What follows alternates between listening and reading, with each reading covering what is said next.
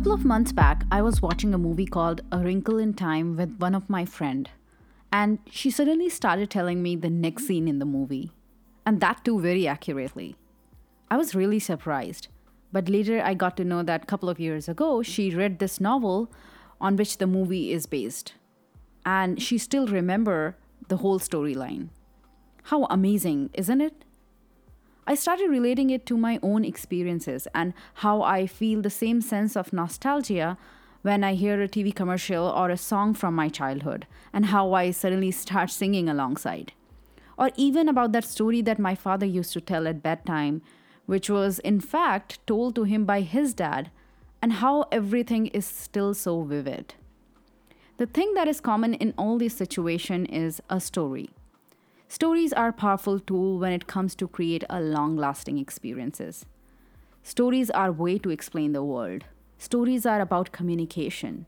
In his famous book on winning the story wars, Jonah Sachs writes, human beings share story to remind each other of who they are and how they should act. The link between human memory and stories is tightly woven. A good story is what leaves a memory a memory that people can recall and recognize on certain triggers. But let's face the truth human memory comes with restrictions. Remember the times when we say, I don't remember, or oh my god, I totally forgot? All of this is nothing, just the limitation of our memory or of our hard disk. When it comes to stories, our brains seem to wire for that kind of structure.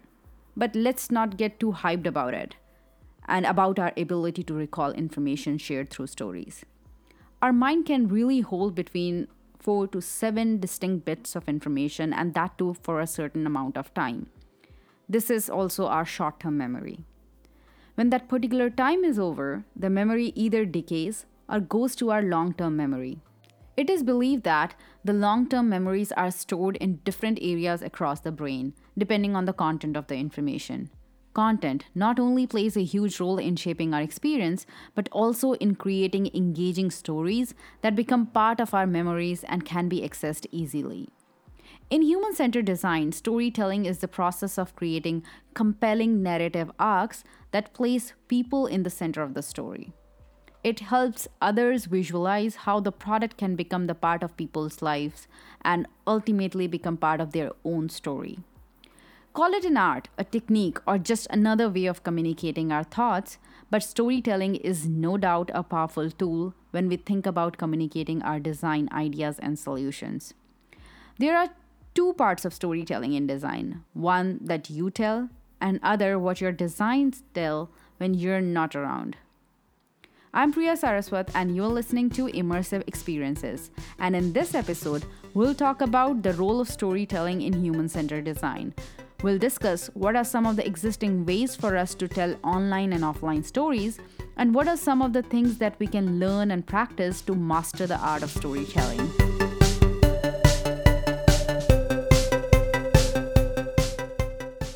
Talking about our brain, our memory, and their connection with the storytelling, there is a very famous experiment by Fritz Heider and Marianne Simmel in the field of interpersonal perception. This experiment is somewhere also reflects on how our brains are so wired when it comes to storytelling.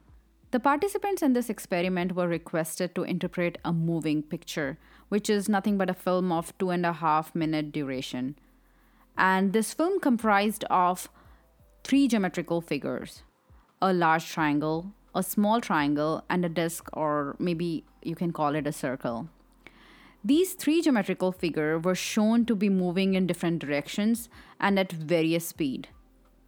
The only other figure in the field was a rectangle with a section at the corner which can be open and closed like a door. So the participants were asked to tell the story of the video in a few sentences. The researcher discovered that participants assigned all kinds of personality, characteristics, and motives to these simple shapes and started generating compelling plots about how the large triangle is very aggressive and the circle is so helpless, and the small triangle is the hero of the story. Sometimes the plot centered on love, or sometimes it's about cheating, and sometimes it's all about like parenting and everything. It was an amazing study. And I think I highly recommend that you should watch a video uh, which is on YouTube. And I'll probably link it on the Instagram page as well. But the point is, humans are so wired for storytelling that we can make a story out of anything. In our day to day lives, we encounter so many stories in cafes, in our offices, stories from our friend, our family. We are, even when we are thinking on our own, there is a story going on in our head. Even right now, I'm kind of telling you a story about storytelling, isn't it? And I'm pretty sure that I'm not the only person telling you that. How many times you've been told that everyone is a storyteller, so are you? because you are human and this is in our genes. However, the stories that we tell and hear every minute of our lives are very different from the one that we have to tell as a designer. As designers, we are defining a world for other people. And trust me, telling someone else's story is an awfully difficult task. But having said that, it's not that difficult either, and we are kind of doing it already. Every design creates a story, and it's not just during the creation process, but also when the products are in the hands of our users. So, let's talk about some of the UX stories that we are creating today. Our very first exposure to stories is during the research phase. All the ethnographic studies, contextual inquiries, focus groups, interviews, and all these different forms of research opens up a door for us to listen to the stories of our users. And it's also a beginning of the story that we will be building through our designs in future. The only mantra is to ask right questions to get the real story flowing. There is an old saying, you never know a story till you have told it a hundred times. So the next offline story is the one that we share with our team and stakeholders after a user research. It's very important to remember that UX stories aren't made up but they are actually the real stories from the experiences of real people. Using the art of storytelling, we can bring the team closer to the reality of our audience by telling them the real stories of their lives. It can help them recognize human connections well before any design concept or strategy. Some other offline forms of storytelling that we often use in our design processes are storyboards, mood boards, use cases, and user journeys all these different forms of stories help us to present how the product or the feature might impact a person's everyday effectiveness. They help us bring people's experiences closer to our design process. Design is a form of communication, so is the storytelling. So, a positive user experience should have a clear beginning, middle, and end, just like a story.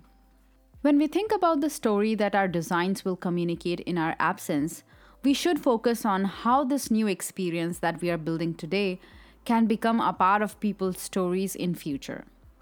Onboarding flows and walkthroughs are some of the common ways we use in design to tell a story when a person is interacting with the product for the first time. But the point is that these stories should stay with people and help them recognize it the next time they are interacting with it. Just like that novel that you read so many years ago, but you're still able to remember and recall the exact storyline. Your story should be that engaging and memorable. So that was all about the power of storytelling. And now let's spend a little bit time talking about what are some of the ways that we can master this art. Personally, I feel that the trick is not net new. It's to place the people that you're building or designing for at the center of your story. Plus, be mindful of your listeners whom you're telling your story. Yes, that's the really important piece. You have to be mindful of your audience. For example, your stakeholders or your team members, they might be willing to hear the story from different perspectives and how you are trying to balance the business and user needs. Your actual users or the target audience, they probably want to hear a story that resonates with the activity that they are trying to perform.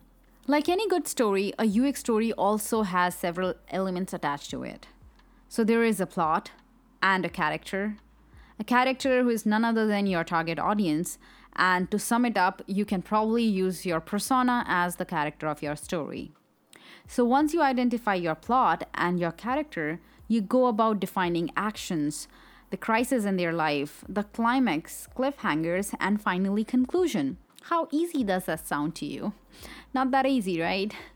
But trust me, it is. So let's try to understand each of them one by one.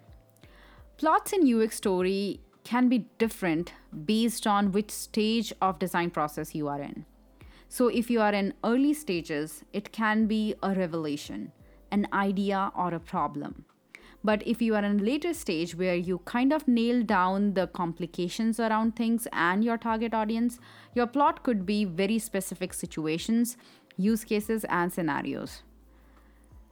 The character or the hero of your story, you can use personas or target groups for that.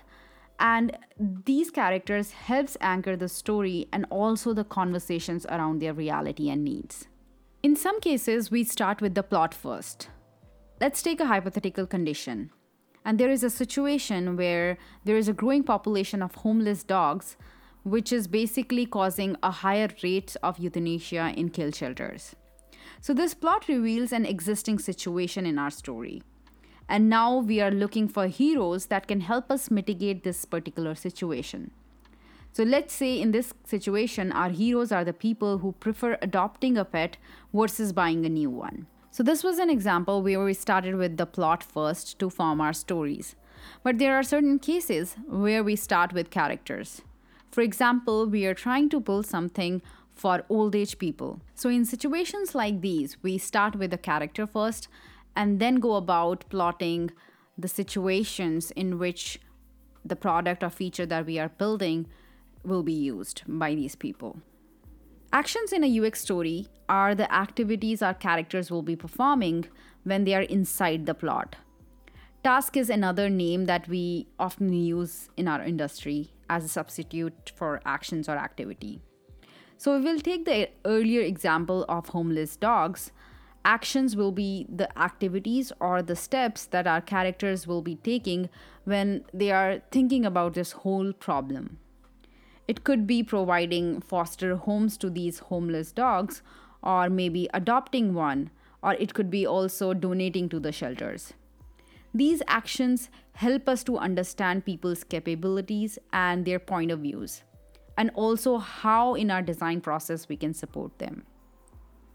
Crisis in a story is basically a stage of uncertainty and confusion, where our character is in a desperate need of help like the people who wants to foster homeless dogs are not able to find right options today the options that are out are either having a very cumbersome process or having trust issues all right, so now you have a plot, you identified your characters and their activities, and also the moment of crisis.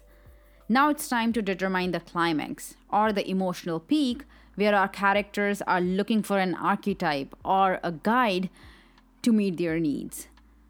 And this is the time when we introduce our product or feature in our hero's journey and help them move forward by removing barriers and obstacles.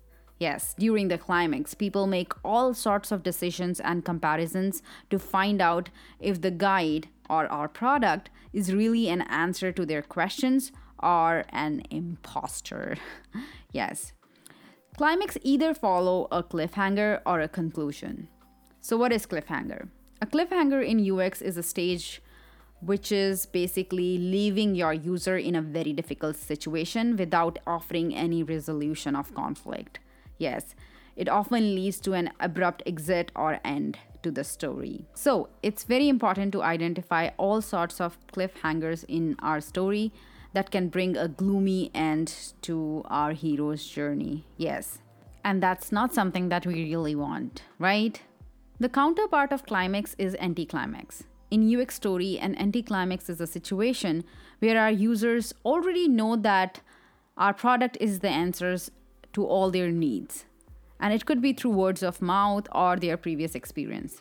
So they skip the climax part and directly go to conclusion where they meet their goals. Yes. So as the story concludes, we try to introspect what changes our product brought into the life of our users. Are they happily ever after or are they still just dating? Yes, conclusion in UX story is in fact not an actual ending. It's rather food for thoughts that can lead you in building your next big story. Yep. So how are you feeling now? Do you think you have a recipe which is pretty simple?